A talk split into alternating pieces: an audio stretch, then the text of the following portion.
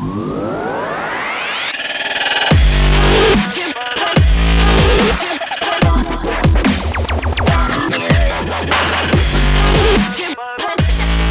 what's happening? This is Isai Rodriguez, host of the Dadstination podcast, where I cater to professional working man, 40 and above, who's looking to make positive changes to his health, lose weight, and become stronger overall through simple lifestyle changes. I'm here to share inspiration, tips, and proven lessons that I've personally learned and lived through in my 40 plus years on this beautiful blue planet.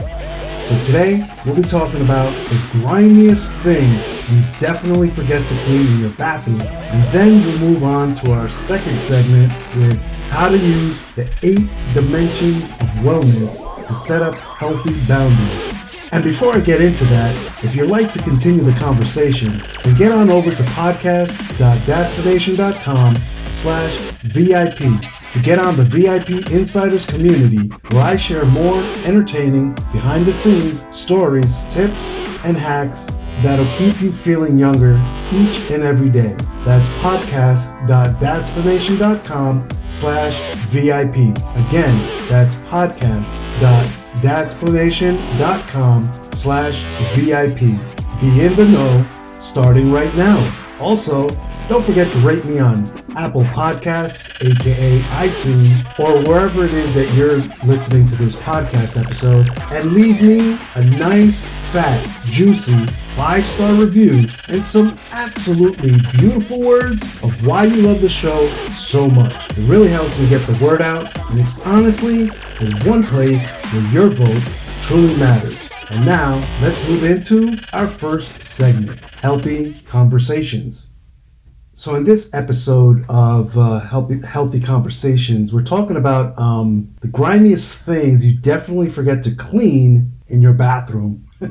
so, me and my wife, you know, we have this uh, kind of verbal understanding. She cooks, I clean. You know, that's basically it. So, she shops for groceries, prepares and cooks, you know, all the meals, and then I clean up basically. I'm the one usually running the vacuum cleaner across the house, throwing the laundry in the washer, loading the dishwasher, taking out the trash, sweeping, mopping, wiping down the counters, and cleaning the bathrooms basically. And I gotta say, bathrooms are pretty dang gross, especially if you, especially if you got, uh, you know, young boys uh, like we do over here. A lot goes on in there, uh, to be honest with you, and giving giving the shower, the toilet, you know, and the sink, a good uh, scrub a dub dub every now and then can really make you feel like a new person, in my opinion. And whether you're someone who keeps, you know, the bathroom spotless at all times or someone who waits until the ring around the tub is begging you to be cleaned, you're probably still missing the dirtiest places in your bathroom. And now don't don't get me don't get all paranoid just yet, you know? None of these spots are areas that your body actually touches as, you know, as frequently as your toilet. Um, but even though they don't, you know, they they can still harbor dirt and grime for sure, you know. So so let's talk about four of the dirtiest places you hardly clean in your bathroom. The first one that I came up with are the drains. Since you don't ever see the inside of your drains, you don't give them much thought until there's an issue, you know? And the reality is that even though you don't have a problem with clogged drains, soap scum and bacteria can easily build up and release mold spores or attract pests that breed in still water. Let me ask you something. Have you ever wondered where those fruit flies are coming from, even though you haven't been eating fruit in your bathroom? Something to think about. You should really clean out your drains every 30 to 60 days as a, you know, preventive me- measure. And even more often, um, you know, more often than that, if your drains tend to clog more regularly than not. Now, to properly clean your drain, it's recommended to remove the stopper and clean off any debris and buildup from the stopper and around the drain opening using like you know, a toothbrush or a detailing brush, um, something like that. And, uh, you know, a bathroom specific cleaner, like a tub and tile cleaning solution of some sort. Then pour a, a drain cleaner into the drains and follow the manufacturer's instructions. Actually, I shared a little DIY drain cleaner with my VIP community last week. It's actually super, super simple to put together. And, you know, most all of us have these um, ingredients in the kitchen, you know. So, first you pour um, a half cup of baking soda down the open drain. Followed, uh, you know, follow that up with a half cup of white vinegar. Then you cover the drain and wait for the magic to happen. After 15 to 20 minutes or so, you know, pour some boiling hot water down uh, down the drain to clear out the, the that homemade mix. And you know you and, and you'll have a cleaner drain. It, it's really that simple. This works actually well assuming there's no serious clogging issue going on there you know? So if, if there's no major issue uh, with clogging then this works really well to keep it clear.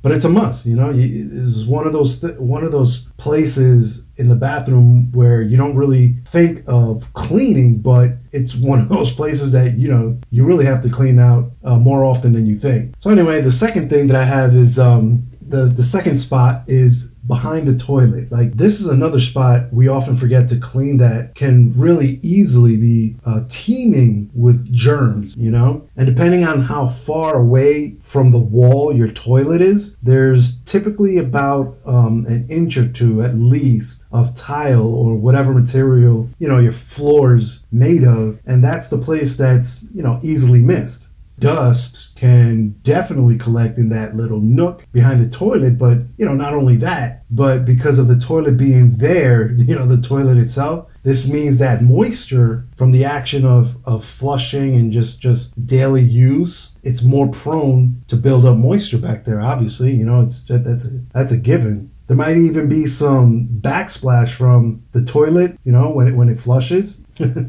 nasty things to think about, but I mean, you have to think about them nonetheless, you know what I mean? And it can really be a place where germs start hanging out. So the next time you clean your floor, be sure to hit that dirty spot behind the toilet. And if the if the space is super narrow and you can't get down there with a mop, use whatever floor cleaner you use on a, you know, on a microfiber cloth grab that baby, put on some uh, floor cleaner, and uh, you know, reach back there and give it a good wiping. It's a really easy place to forget to clean, and um, you know, it's one of those places that you really should clean because there's a lot of nastiness down there. So I've even forgotten that spot myself, and then I, you know, I, I, I catch myself and I go back and uh, you know go back behind there with my rag, and when I pull up my, you know, when I pull the cleaning cloth back, I'll notice that it's a lot dirtier there than than on the rest of the floor. Like just that one spot. You know, it's crazy how dirty it gets back there. Um, but but that's that's the whole point. You know, we we need to remember that and uh, you know get back there and make sure it's clean you know because uh, there's there's no sense in taking care of yourself health wise and then you're living in a you know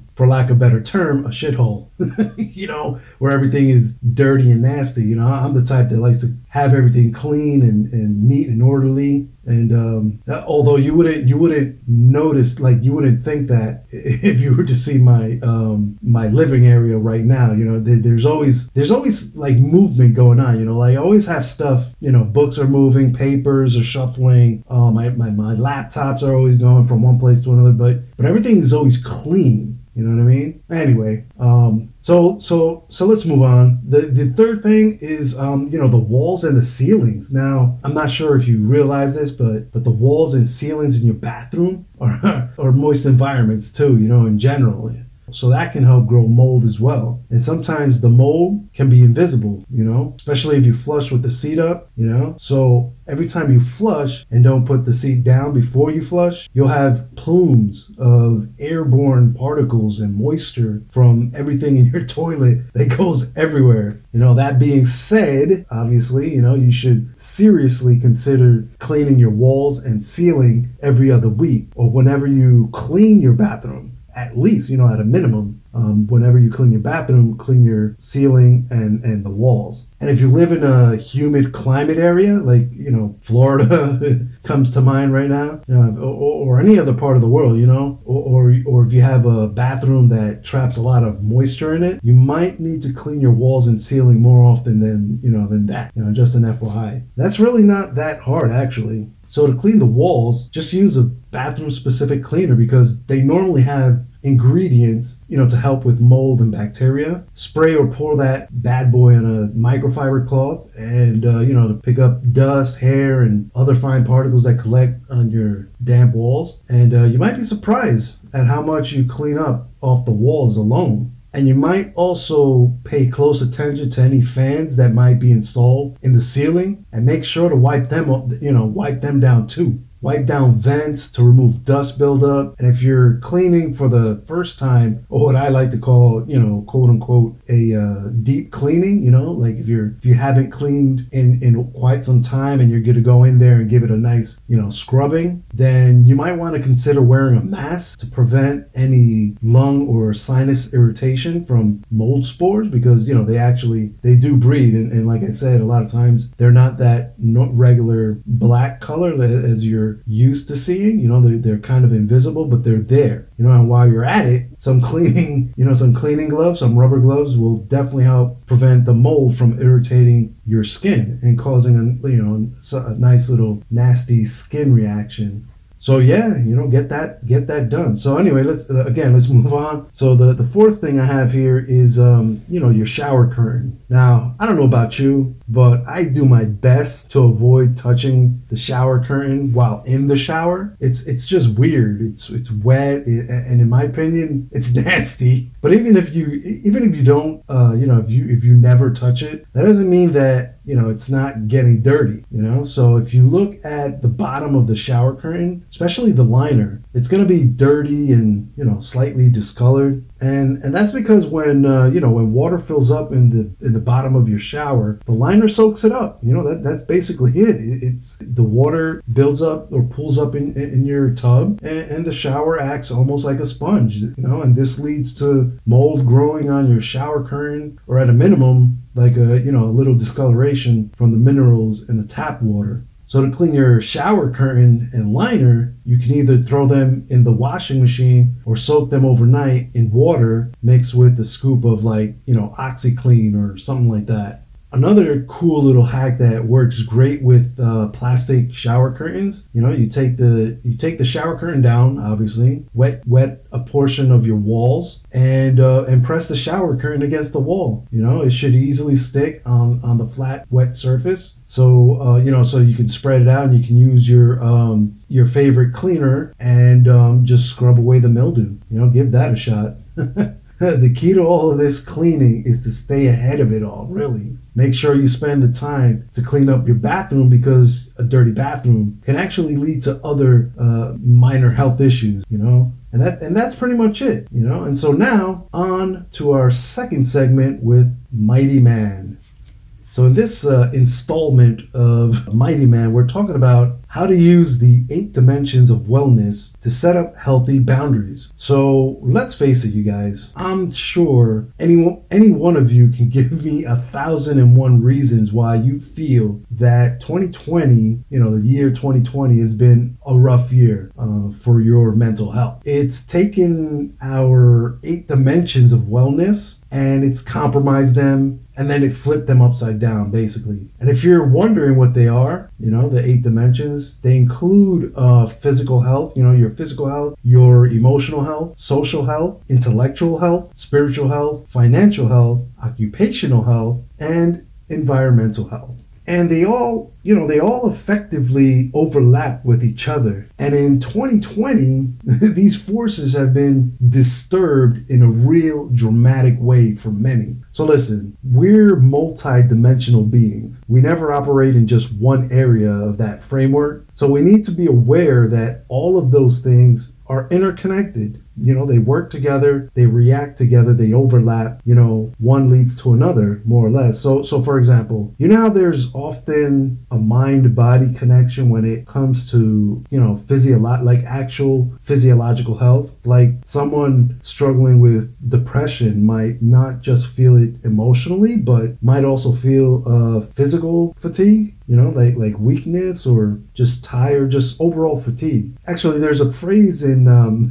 in IT, like the IT virtualization world, where that says um, uh, everything software related ties back to something hardware related, and that just basically means that when you install or configure uh, you know, an operating system or, uh, you know, like Windows or Ubuntu server, each individual virtual component, like the virtual CPU and memory, it ties back to the physical CPU and memory, you know, on the server itself. And uh, I know, I know, probably, I'm probably losing you, you know, so let me apologize for using that uh, IT analogy. It's just, um, I, know it's boring and dry to some, but as I was talking about uh, the example of someone being depressed and, and how that could also feel fatigued or drained or something like that, it just kind of came to mind. So I thought I'd throw it out there just in case. Uh, you know, that, that that's a little piece of my world, the whole IT uh, virtualization and all that. But anyway, this is the same concept when we're talking about the mind body connection. It's that everything you might feel mentally can and often does manifest physically. And so, someone dealing with feelings of anxiety might experience uh, gut health issues or, you know, struggle with breathing while they're feeling overwhelmed. And, uh, you know, people, they've often mentioned that when they're dealing with those types of things, um, that it impacts their social self care. You know, it impacts their intellectual self care. So, you know, all, all of those things, again, they're, they're all connected, they're all combined, they, they overlap basically. And all those things require us to have healthy boundaries, like keeping them in check, keeping them, um, or, or setting them, you know, that that requires us to have uh, healthy boundaries and that's why each of the eight dimensions of wellness um, you know themselves they, they, it can serve as um, helpful guideposts for setting up effective boundaries. And uh, these boundaries in turn they, they protect our mental health you know? So whether it's it's because of uh, you know disastrous year that such as we've had in 2020 or otherwise you know? We can learn how to use each of the eight dimensions to maintain our sanity. So so now the question is okay how do we use the eight dimensions of wellness to set up healthy boundaries and that's a great question you know and that and that's what you know that's what we're here to talk about you know or to discuss so let's start with the first and uh, what what most consider the most important physical and now a physical boundary um, basically refers to anything that protects the physical body. You know, it's pretty straightforward. Actually, most of these are straightforward it, once you think about it. Um, so for example, with the, the current pandemic, then uh, you know this this manifests mostly in uh, you know your preferred method of social distancing. You know, so a physical boundary could be your um, you know train of thought saying um, you know I don't want to give anyone a hug during the pandemic, or you know I don't want to shake hands with anyone during the pandemic you know, all the way up to, um, you know, uh, I don't want to be touched at all well, I don't want anyone around me with, you know, without their mask uh, during the pandemic. So, you know, physical boundaries also set a precedence of how comfortable I am with you in my world. You know, it kind of sets that precedence. Like, how comfortable are you with someone uh, uh being that close to you? You know, so obviously you probably wouldn't stand as close to your boss as you would your significant other. You feel me? And sometimes just keeping people at a certain distance physically from you is all you need to set or maintain the other seven dimensions. Uh, and speaking of the other seven, let's move on to the second, the social boundary. It might be easier to respect social boundaries right now because, well, we're living through a pandemic and we're all pretty much laying low. But you can also conceptualize this boundary in terms of you know setting up fences with respect to technical technological connections. So social boundaries could be you putting your phone on do not disturb mode during working hours let's say because you know texting can and will distract you and throw you off track you know? Or it could look something like you know not picking up a spontaneous facetime or other video chat because dang it I'm an introvert, and so you best be setting up a FaceTime invite on my Google Calendar before calling me. I'm just saying.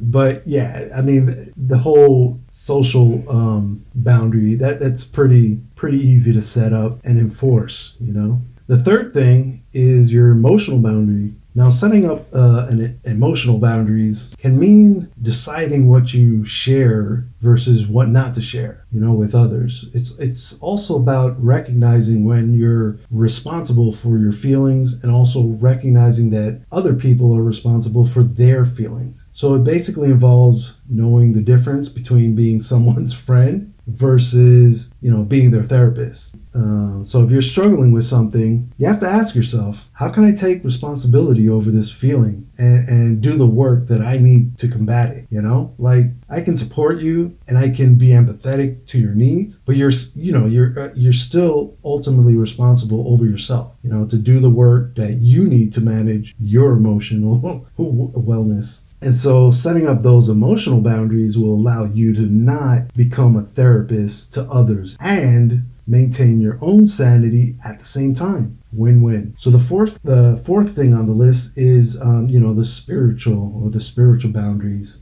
This one's pretty simple, actually. Like I said, uh, you know, most of these are self-explanatory, but this one, this one is actually self-explanatory and simple. You know, and, and it, and it basically comes down to the the plain old uh, R E S P E C T respect. So using um, the spiritual dimension of wellness as a boundary simply means respecting other people's belief systems you know it's it's again it's pretty straightforward um, so as uh, as a personal example uh, a spiritual boundary i have with uh, my parents is attending church obviously during non-pandemic times of course um, you know attending for a select few holidays and opting out for daily or weekly sermons since my closest spiritual beliefs are more about um, you know science than organized religion. Now, I can I can respect other people's religious beliefs, but at the end of the day, they're not my beliefs, so I don't necessarily follow any of them. Mind you that I believe in God or, you know, a higher being or the universe or whatever you refer to it as. You know, I believe there are good and bad energies out there, and forces, you know, different forces at work. I just don't follow any specific religion uh, religiously, for lack of better terms. So I don't get into arguments or discussions about religion unless I know that the other person is just as respectful and open minded about my views and my standpoint as I am of theirs. It's just not gonna happen, you know, shit. I don't even talk much religion with my wife or my, you know, my family or anything like that, to be honest, you know. So, yeah, keep your sanity and set those spiritual boundaries from the get go. The fifth is the intellectual so this one's another, uh, you know, respect thing. You know, so intellectual boundaries have to do mainly with um, respecting people's innate curiosity and areas of interest of um, or, or, expertise. You know, so like uh, for instance, um, th- think about how you'd feel if you, let's say, uh, you worked really hard to earn a, a doctorate of education and someone had the audacity or the cojones to say, you know, you shouldn't use your title of doctor. You know, setting up a boundary in this case might mean simply reasserting that, you know, the degree and title of doctor was, you know, fairly earned and that you know, you won't listen to that kind of BS. You know, you're not having it. Basically, asserting yourself. You asserting yourself and them having respect of, you know, your interests, your curiosities, and your expertise. So the sixth thing is the financial. Simply put, you know, financial boundaries refer to your relationship with money. For instance, during pre pandemic times, it might have meant uh, opting out for of expensive outings when when there were uh, you know when there's bills at home that need to be paid you know but currently or because of the pandemic I should say it might mean recognizing that you're leaning too hard on retail therapy as, as, as I call it uh, when you when you can't afford to do so right now and maybe taking the actionable steps to change that. So if you find yourself uh, overspending because it cheers you up or, you know, you feel you need to make, uh, you know, more money or whatever, just remember you are responsible for yourself and your actions. So by all means, if you want it, if you want or need to treat yourself to something, do it. But do it responsibly. You know what I mean? And if and if need be, find ways to make more income, more money. But until then, you have to learn how to live within your financial means, aka your budget, and uh, you know gather the resources that can help you meet whatever financial issues and obligations you have. And it's really that that simple. Just live within your means. Don't be stretching um, and, and reaching further than what it is that you can afford. So the seventh item here is the occupational boundary. So, an occupational boundary is really straightforward to understand. Um, it refers to your career, obviously, and when it is that you decide you're on versus off the clock. You know, so basically, uh, you can think of it as what people call a work-life balance, where they equally prioritize the demands of their career and the demands of their personal life. You know, it's a reflection of trying to balance work and leisure, and this can show up in your life in so many ways. You know, so many different ways depending on your job. Like, you know, if you're working from home, as I am currently, it could be you deciding to log off at 6 p.m. on the dot, you know, not a minute later, not a minute sooner if you're if you're a nurse at an ER, you know, at, at a hospital, it can be you not entertaining random COVID-19 questions from Facebook friends after you've had, you know, a long and hard shift. If you if you do marketing, you know, and a friend asks you for some help with building out an email marketing funnel, it could be you asserting yourself by saying something like, "Of course, buddy." you know, my rates are XYZ dollars per project if that's cool with you, why, why, don't you, why don't we schedule a time where I can grab some of my planning tools so we can hash out the details and get that up and running for you ASAP. You know, you just want to assert yourself and let them know that you can't, you know, that, that they can't take advantage of you just because they know you. Now, I've done this plenty of times in the past, and when it comes time to pay, you know, depending on the person, I may give them, you know, a discount or, or just not accept their payment, you know? but the goal here is to set those boundaries between your personal and professional lives. And I speak from experience, you know, so trust me when I say that, that you most certainly do not want those two worlds to bleed over on each other. You don't want them to overlap. It's it's not good in any way and it's it's bad business in my opinion. So, you know, don't do it. It's not worth it. you know, as they say, uh, it's it's come around and bit me in the ass way too many times in the past. You know, so again, like I said, from experience, just you know, set that boundary and don't let it go there. So anyway, the eighth thing on the um, the eighth and final actually uh, is the environmental. So again, finally, we're at the last boundary, and, and this one is is just as important as all the others because, as I mentioned earlier, uh, they all live in harmony you know what i mean? So if you were you know thinking whether or not environmental boundaries refer to your environment well then you thought right. When we talk about environmental boundaries. This could refer to the world at large, like on a global scale, um, or it can even, you know, it can be uh, on a smaller scale within your own personal world. Setting up, uh, you know, setting up an, an environmental boundary could be something as simple as asking your roommate to not leave their dirty dishes on the coffee table, or even just asking your partner to knock on the door before entering a room. You know, it's all about cultivating your own safe space. In fact, that that's what all of these boundaries are all about. They're all about setting up your own personal safe space, if you will, you know, physically and mentally, especially in these uh, pandemic times. There's so much going on with COVID and other political stuff. Um, you know, you really need to keep grounded. Keep your, you really need to keep your head on straight and create that safe zone for yourself so you can easily get through these challenging times. Know, and that's basically it. So that's it, you guys. That's my show for today. I hope you found some valuable information here. And if nothing else, I hope I entertained you for a few minutes and was able to bring a little manly sunshine to your day. Thanks for taking time out of your day to listen to me. It's very much appreciated. On next week's episode, we'll be going over the question, is red meat really bad for you or not? So if you're like most, you definitely don't want to miss out on that. And if you'd like to continue the conversation with me, then get on over to podcast.dadstination.com slash VIP to get on the VIP Insiders community, where share even more raw behind the scenes stories, tips, and hacks that'll keep you feeling younger and younger each and every day. That's podcast.dadstination.com slash VIP. Again, that's podcast.dadstination.com slash VIP. Be in the know starting right now. Also, don't forget to rate me on Apple Podcasts, aka iTunes, or wherever you're listening to this podcast right now, and leave me a nice, fat, juicy five star review and some absolutely beautiful words of why you love the show so much. It really helps me get the word out there, and it's honestly the one place where your vote truly matters. Till the next chat, take care now. Bye.